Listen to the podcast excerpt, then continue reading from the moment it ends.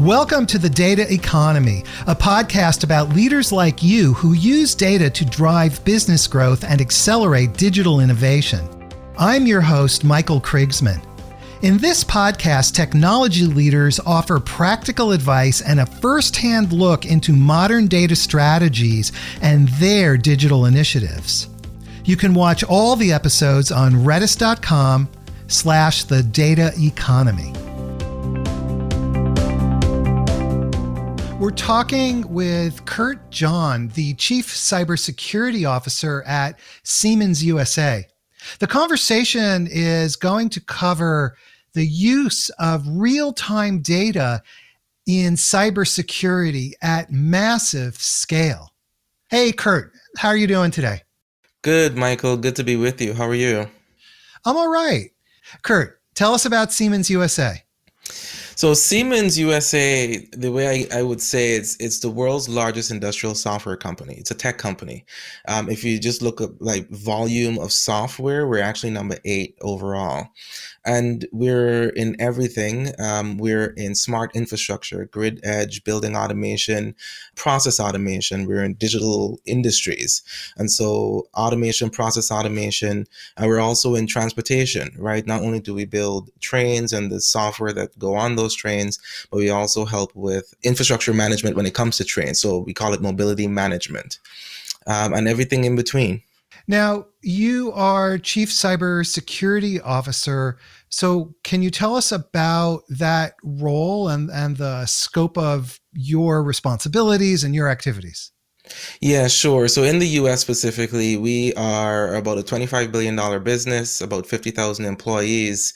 And so um, myself and the team are responsible for all of that. So that's for our infrastructure, uh, our products, uh, our services that we deliver to customers.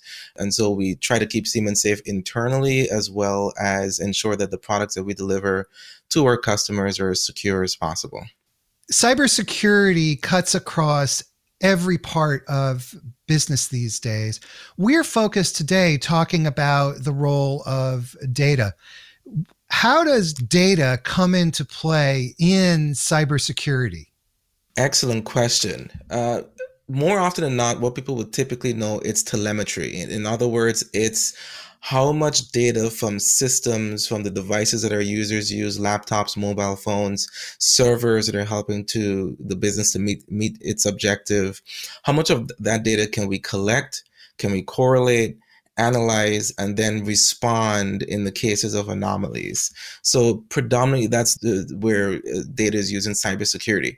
But there are other areas as well, which I suspect we'll get into a little bit more detail later on, where for Siemens being a very large, you know, company um, that delivers these really interesting technologies to our customers, a big part of data actually is in research and development as well. So, for example, digital twin for cybersecurity. That's where we actually make a digital representation or recreation of a physical object. Not just a model of it but an actual from the bolt to you know whatever widget is include should be included in that in that physical representation is replicated in cyberspace. And one of the cool and interesting things about that is that you can do anomaly analysis right? You can determine if something is not acting right because of an engineering issue or because there is an actual threat to whatever it is that we have replicated in the digital world.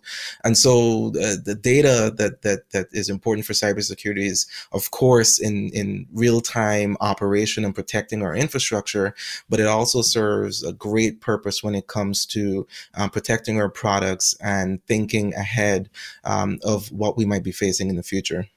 So you're collecting data, telemetry data that you use in your operations, and you're also using this data to construct the digital twin.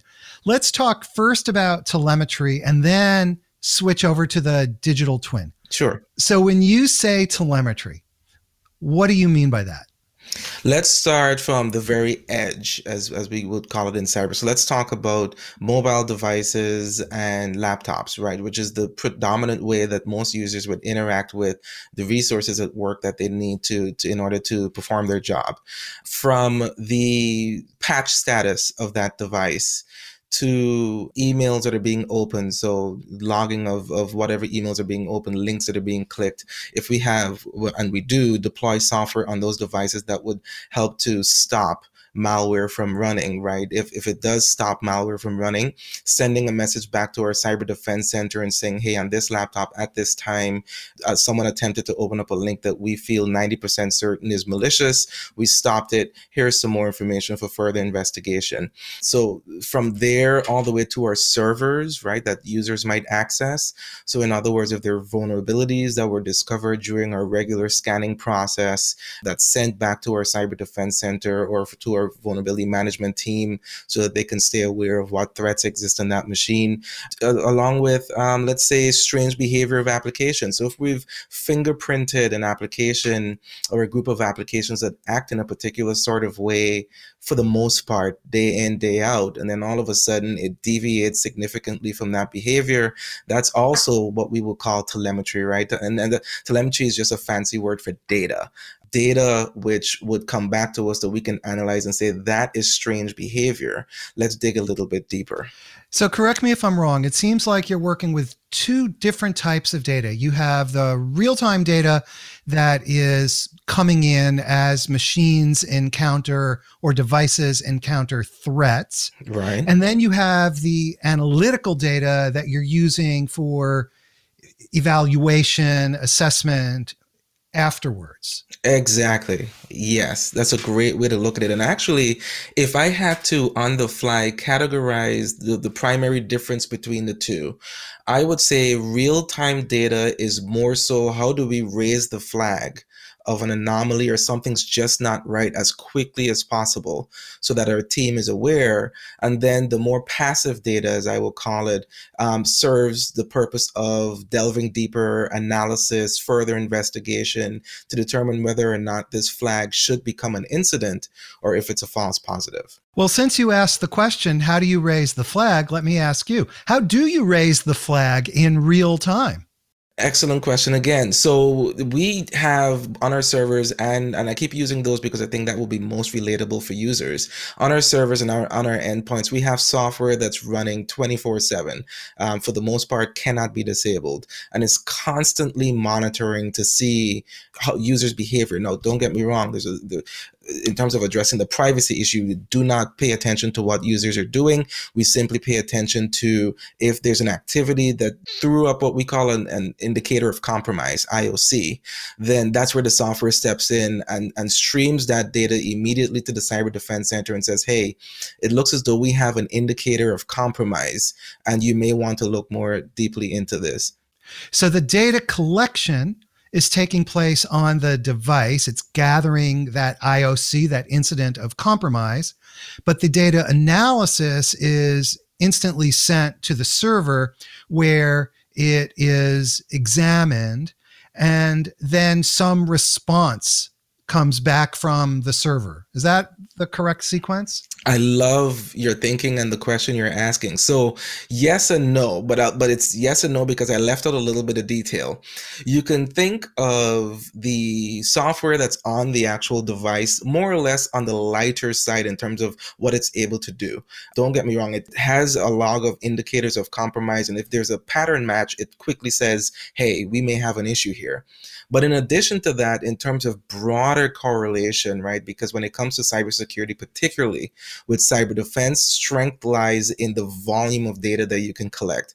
So there is a cloud-based solution that that application communicates with as well. That's a combination of real-time and passive data. So so it streams the real-time data there along with to our cyber defense center, but then it combines it with passive data to try to track if this is a known adversary or if this might be something novel, but because we spot, let's say A, B, and C, we never have seen this indicator of compromise before, but it's close enough where we're going to raise the flag. And so there's real time data going straight to our cyber defense center in order to raise that flag as quickly as possible. But then uh, in the cloud and with other data that's coming in from that endpoint device, there's passive data as well so that the analysts can go say, okay, this is a flag. Let's go look at the logs to see what this person, the type of activity the computer may have been doing at the time, or what type of link was clicked, or when the link was clicked, what type of web address did it go to? Is that a known web address where we've seen threat activities before? Uh, what type of file was downloaded? Let's go and analyze that file, the structure of the file. Whoop, that's something we've seen before. This is definitely a compromise. Or maybe it's not. Let's delve even a little bit uh, deeper to see, um, you know, if this file attempted to call out to someone. So there are varying sort of levels, or or there's depths to depending on how um, confident we are in whether or not something has potentially happened. Where you either can stop the analysis or you continue going, leveraging more and more passive data until you come to a conclusion. So the real time data is used to do a very quick analysis.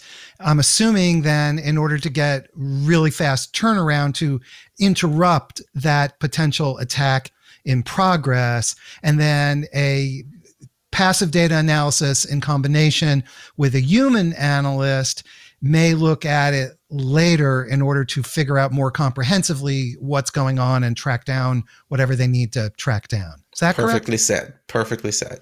How much data are you dealing with? You guys are a huge company.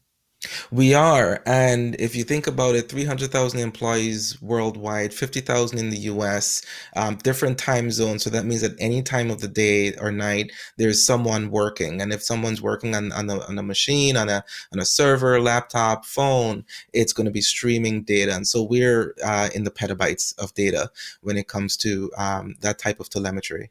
Without naming vendors or talking about specific products, what kind of infrastructure do you use to manage this scope of data, this volume, and, and the speeds at which you're having to deal with it? It's a combination, and so from from the analysis perspective and maintaining that data, we use a combination of open source uh, and and homegrown applications. Because um, if I, people may not know this, but Siemens' is first cybersecurity organization was established in 1984.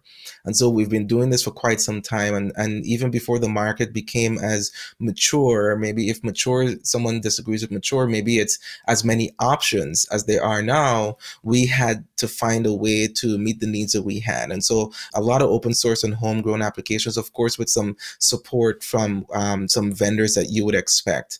And so that's the, the structure that we've put together in order to manage the speed of that data. It's, actually quite quickly how things move, and then manage the volume of data as well. But then also be able to, because of the volume, perform analysis on data as quickly as possible. And so we found ourselves having to do some really interesting innovation and some cool homegrown applications to manage the speed and volume.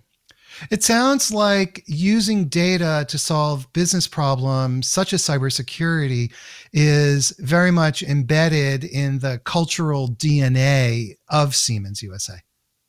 Of course, 100%. One thing that's so interesting the way we handle data from the business to IT to cyber and then throughout um, we try to keep as much as possible this in terms of the culture this threaded approach where we understand that different types of data at different points and in different areas have different value that it presents to a particular user, right? So, for example, there's some data that's super time sensitive, such as that real time data that we mentioned. We need to raise the flag. But then there are other data that's not time sensitive, but deliver a lot of analytical value, such as that passive data. And depending on the age of the data, its location, when it's accessed, who accesses it, the way in which they access it, the value of that data really shifts, ebbs, and flows, which is a fascinating concept. I think it started, of course, in, in the technology that we deliver to our customers. But since 1984, when we did start uh, our cybersecurity journey, and by the way, now have more than 11, 1,200 cyber experts worldwide, we really have taken this sort of multifaceted approach to data and understanding its value that it delivers. Has there been a shift over time in the way Siemens thinks about data? Yes, There has, and I would contend that it's not just a shift at Siemens, but it's a shift uh, within the industry. I think when people started to do automation either on the micro level, so let's say someone is trying to automate a particular process that they're doing, such as let's say opening up emails and saving it to a local drive, or if it's more on the macro level, you know, trying to automate an entire accounting process or automate a particular cybersecurity process. The focus initially was on efficiency, efficiency of time, efficiency when it comes to cost. And with this digitalization journey that Siemens has embarked on, and, and we have been for quite some time, the value of that data has shifted from a byproduct of that efficiency to an absolute treasure trove of insights into our operations, our products, market feedback, and the list goes on and on. And so it's really cool to observe and see as we continue to transform into this tech company how data is being sort of uh, repurposed or put in the center of what we do because it's through that that we really get some some interesting insights that could help us uh, deliver more efficiently what our customers are looking for. So the role of data then has shifted beyond efficiency, as which, as you said, is saving time, saving money, to innovation, if I can put it this way, which means doing something better, delivering better service, product, outcomes for our customers. Agreed. And by the way, not just delivering better products, which 100% agree, it's trying to deliver better with less or in, in an even more efficient manner, right? So creating that feedback loop and data being the underpinning resource that helps us to perform those insights and analytics so that we could deliver an improved product in less time, with less resources, and with more intentionality. Uh, the CIO mantra or command or demand, let's say, let's say demand no, let's say mantra. Do more with less. Yes, exactly. Exactly. this notion of driving innovation, does the digital twin you were talking about earlier come up into that? Oh, absolutely. Um, I was having a conversation earlier today with um, our head of research uh, about digital twin. And we were talking about security and the digital twin. And for that, uh, the audience should know, and I mentioned it before, a digital twin is a digital representation of a physical object as closely as possible to that physical object. As a matter of fact, it's supposed to be an exact digital replica. Simulation is putting that object into a set of scenarios or um, simulating certain variables or activities so that you can see how that object performs. Digital twin has been absolutely transformational on two fronts. The first is efficiency in engineering. So you can think of it as instead of having to build and rebuild and then rebuild again multiple prototypes to test how it interacts with, let's say it's a turbine, with the way it moves through air, right? Or the way that it generates electricity, you simply build a digital twin of that turbine and you can run all of your tests simulate all of your tests on that and therefore re- uh, reduce your engineering costs or your production costs uh, significantly. Now when we move that a step closer into the cyber world uh, what does that mean? That means let's use the turbine again as an example if the digital twin says based on these 10 variables your engine should be running at 3000 rpms it should be outputting this amount of heat and so on and so forth. And, and by the way in this scenario we're further along in the in the engineering process where we've actually built a physical copy and so we have our digital twin. And when you look at the physical copy instead of you know the temperature being at 300 degrees, let's say it's at 500. And instead of the RPMs being at 2500, let's say it's at 6000. With digital twin, when it comes to security and performing anomaly analytics, we can determine with a certain degree of confidence that this is or is not a cybersecurity impact. Now, in my example, I used it as a pre production example.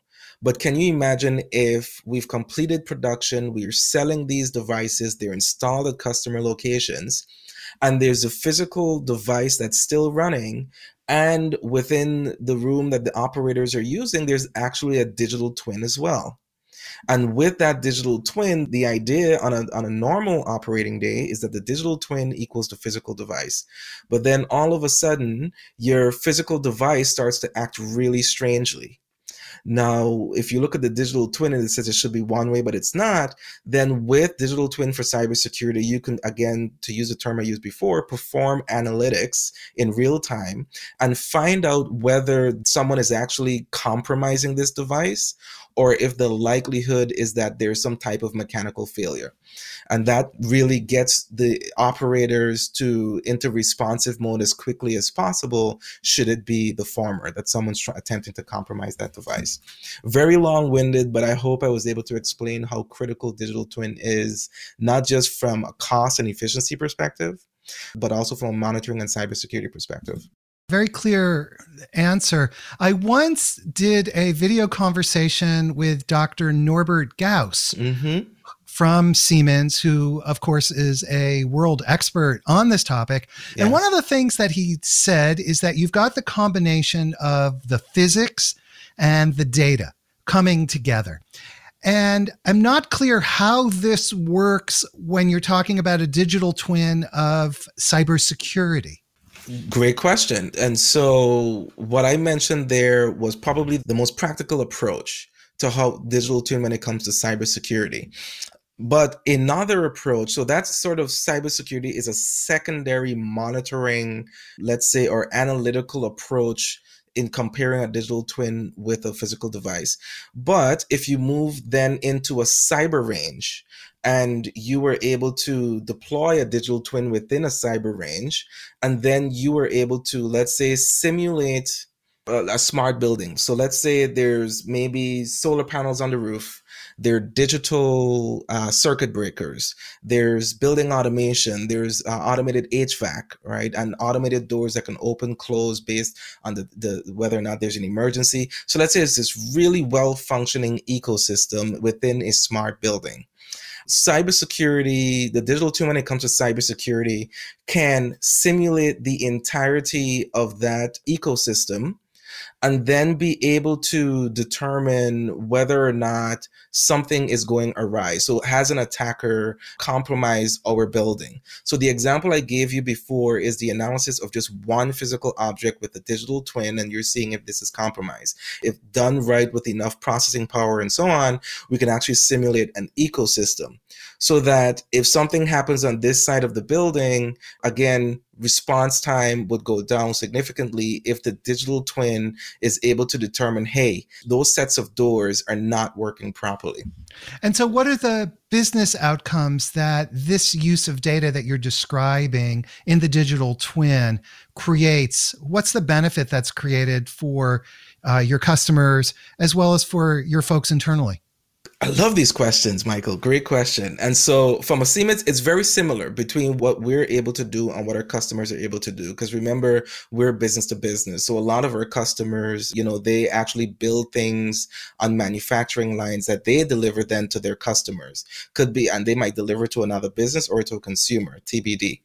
But within Siemens, if we are able to leverage a digital twin in our development process, it means that we don't have to, our time to market decreases because then if we need to test new variables on a particular object, we can do it in the digital world versus the physical world. And so time to market decreases, cost decreases, right? Because we don't need to obtain a bunch of raw materials to constantly build, test, build, test. That cycle is reduced and so our customers then get a device or you know a product that is hopefully not as expensive as it otherwise would be and then is working very well. Now when our customers receive that and then implement that device along with multiple other devices into their manufacturing process the exact same thing happens. If they're able to leverage our software to create those digital twins it can help with again reduce time to market reduce cost. It can help with training for engineers. So instead of having to build again that physical device and then let's say it's a car manufacturer and you need to then go look at the inner workings of this engine.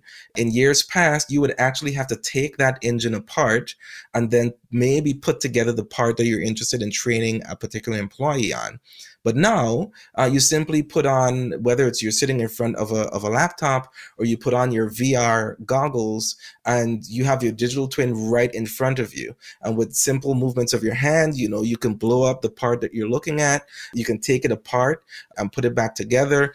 Um, so it helps with training as well. The third way it helps with is actually in the field. So again, can you imagine if um, you've deployed a field technician to the field and they need to then maybe take something apart? Again, in years past, you would have to flip through this 100 page book to try to find the right part. And then hopefully the pages are still in good order and then they haven't been moved around. But now, again, either with an iPad, a laptop, VR goggles, you can get step by step instructions with real time augmented reality, again, using a digital twin on how to take something apart or fix it. You can indicate what the issue is and you get step by step in, in how to, to remediate that issue. And the list goes on. We're finding, you know, you're all, we're always finding new ways um, where how the digital twin is just completely transformative in that regard. And presumably all of this relies on having a very large amount of very high quality data combined with very accurate algorithms and calculations that properly reflect the behavior in the real world of these kinds of systems. Absolutely. You've mentioned several times the Siemens Cyber Defense Center. What is that? The Siemens Cyber Defense Center is, and we have multiple locations around the world, one here in the US as well. It's a brilliant group of folks who 24 hours a day between two continents monitor our infrastructure. And not only do they spot anomalies, track anom- anomalies, raise it for remediation as soon as possible, they also do what we call threat hunting. So instead of just waiting for the anomaly to come to us, they actually scour our infrastructure and look for particular threats that might be, you know, running around all part of the the data ecosystem that you're collecting and monitoring all the time. Agreed. And they're actually an excellent example of the volume of data that, that we process. So the Siemens Cyber Defense Center globally processes just about 3 billion events per day. Now, not all of those events become incidents, but it gives you an idea of just a sheer volume of data that's coming in that will be classified as an event. In other words, something for further analysis. It also gives you an idea of of the infrastructure we have behind that because there, there's probably no group of people, regardless of how large, who can receive, analyze, and make a determination about the nature of those events in real time if they didn't have an automated uh, infrastructure. So, really fast infrastructure and lots of computing power, I would have to assume. Oh, yeah. Uh, let's shift gears slightly. What about cybersecurity in supply chain? A company the size of Siemens has got to have a very large and complex and potentially threat ridden supply chain. Yeah, so our supply chain is massive. Globally, we have about 240,000 suppliers. In the US, we have about 24,000, so roughly 10%. And the list goes on, right? Our supply chain goes from really critical uh, widget for which, uh, let's say, a particular product cannot go to market to uh, folks who deliver flowers uh, and everything in between. And keeping up with those with that supply chain is not an easy task but i gotta say the team is absolutely brilliant when it comes to that. And and so how we approach our supply chain is almost like a three or four pronged approach. A, a number usually pops in my head and i throw it out there and it might be off by one let's see. The very first and and it's a very non-techie topic which is contracts right? So we wanted to be clear in our contracts with our suppliers how seriously we take cybersecurity, as well as what their responsibilities are when it comes to cybersecurity. So we have very standard cybersecurity clauses that are included in, in our contracts with our suppliers. The second is an evaluation of our suppliers. And there are multiple aspects of that evaluation, right? From ethics to financial viability and so on. But from my perspective, we'll talk about cybersecurity. So, doing an actual review of their operations and the way they process data and handle data, the way they do they handle their communications, all of which allows us to arrive on an opinion or a risk level for those suppliers and, and, and how well they can fit into our ecosystem, whether they, they need to make changes before they're onboarded as a supplier, or if we feel comfortable enough with their mode of operation when it comes to security. The other part of this is our third line of defense, uh, which for those in the industry would know that's audit.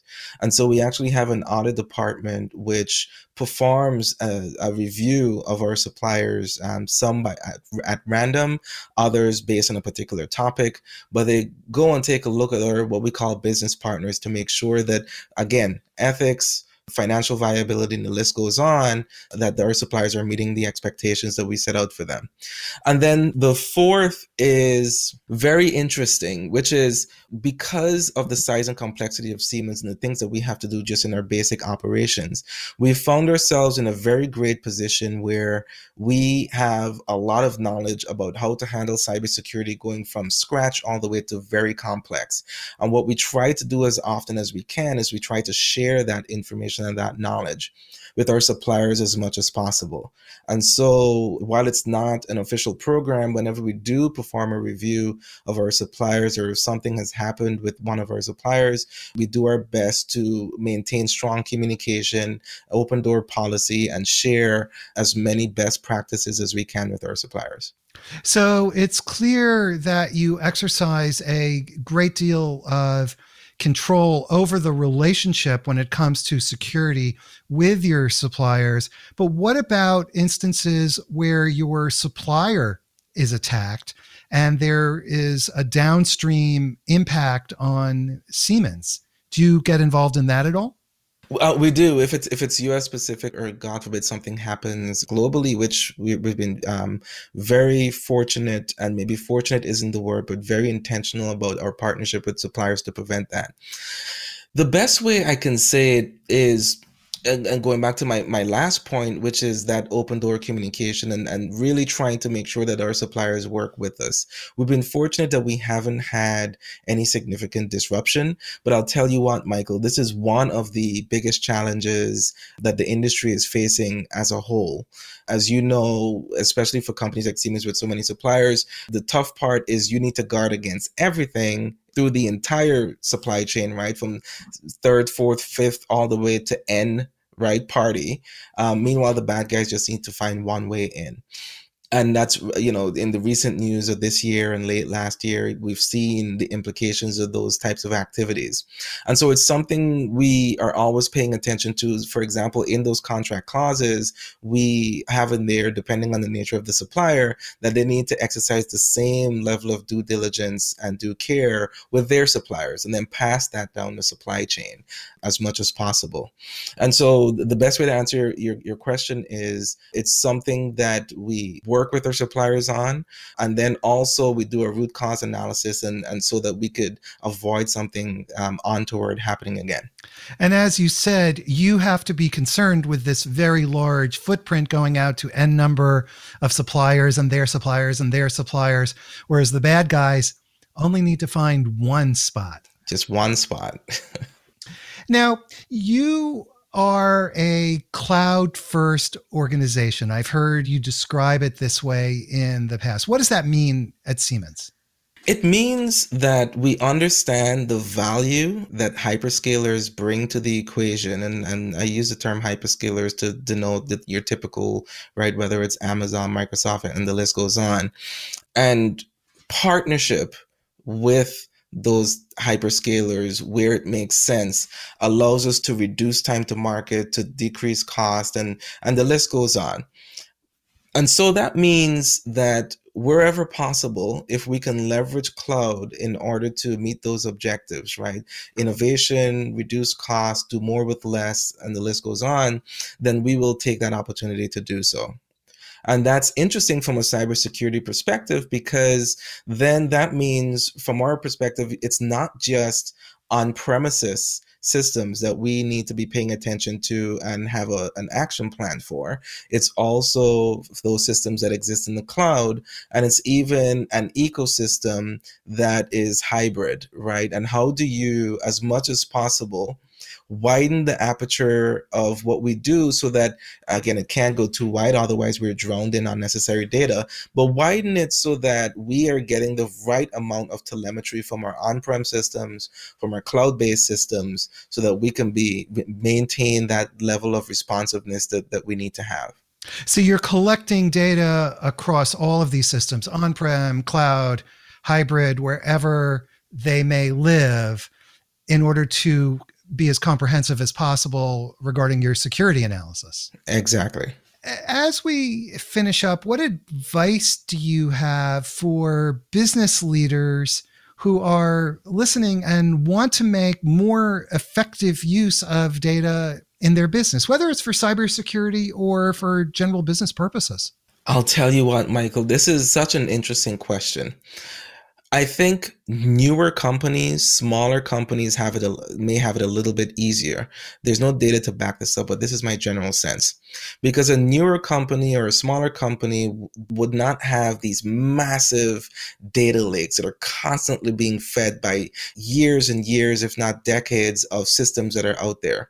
And so for the newer and smaller companies, you really want to be intentional with every technology step that you take. As a matter of fact, I would build into your technology roadmap and strategy actual callouts for what type of data do you want to gather and tie that data to specific business objectives or business outcomes for companies that are larger like Siemens and Siemens is over, you know, 170 years old, almost 200 years, then our challenge is just what I mentioned before, right? We have massive and massive amounts of data. And in some cases, it's actually easier to start from scratch with a new system or just sort of swipe out the data. And these would be typically for systems which require more dependency on real-time data versus historical data. So for example, example, cybersecurity. If we were drowning in data from decades and decades of telemetry, it may make sense to just wipe that slate clean and start from scratch, right? Because cybersecurity is the here, it's the now, it's how we respond as quickly as possible and maintain enough telemetry over a few days or maybe a few months, depending, so that we can get a good, proper handle of what happened. But then there are other parts of the business which require that historical data, right? So if you want to do, uh, let's say it's finance and you want to do market market trends or market analysis going back 10 years to see over the course of those 10 years and product launches, how was it typically received? So that you can determine how you want to change your strategy for delivery of a new product to the market, then historical data matters a lot more than real time data. And so I would say for those business leaders, you have to figure out where you are in the journey, which category you fit into, whether you need real time data or historical data, maybe it's both. And then you need to, uh, going back to that technology roadmap and strategy, actually be intentional and build into that strategy the callouts for data and how it's going to help your business succeed. So, being very clear about the data problem that you're trying to solve, the types of data that are available to solve that problem, and then I'll overlay uh, the the accuracy of that data as well. Exactly. Well said.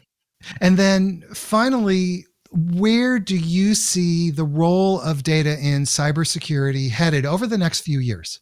Excellent question. There are two things that are going to happen and and permit me to speak about innovation for just a, a, little bit. So there's more or less two types of innovation right? There's there's sort of disruptive innovation which are sort of your ubers and your Lyfts and other, other companies of that nature right? That really just repurpose existing technology and they're sort of disrupted an entire industry.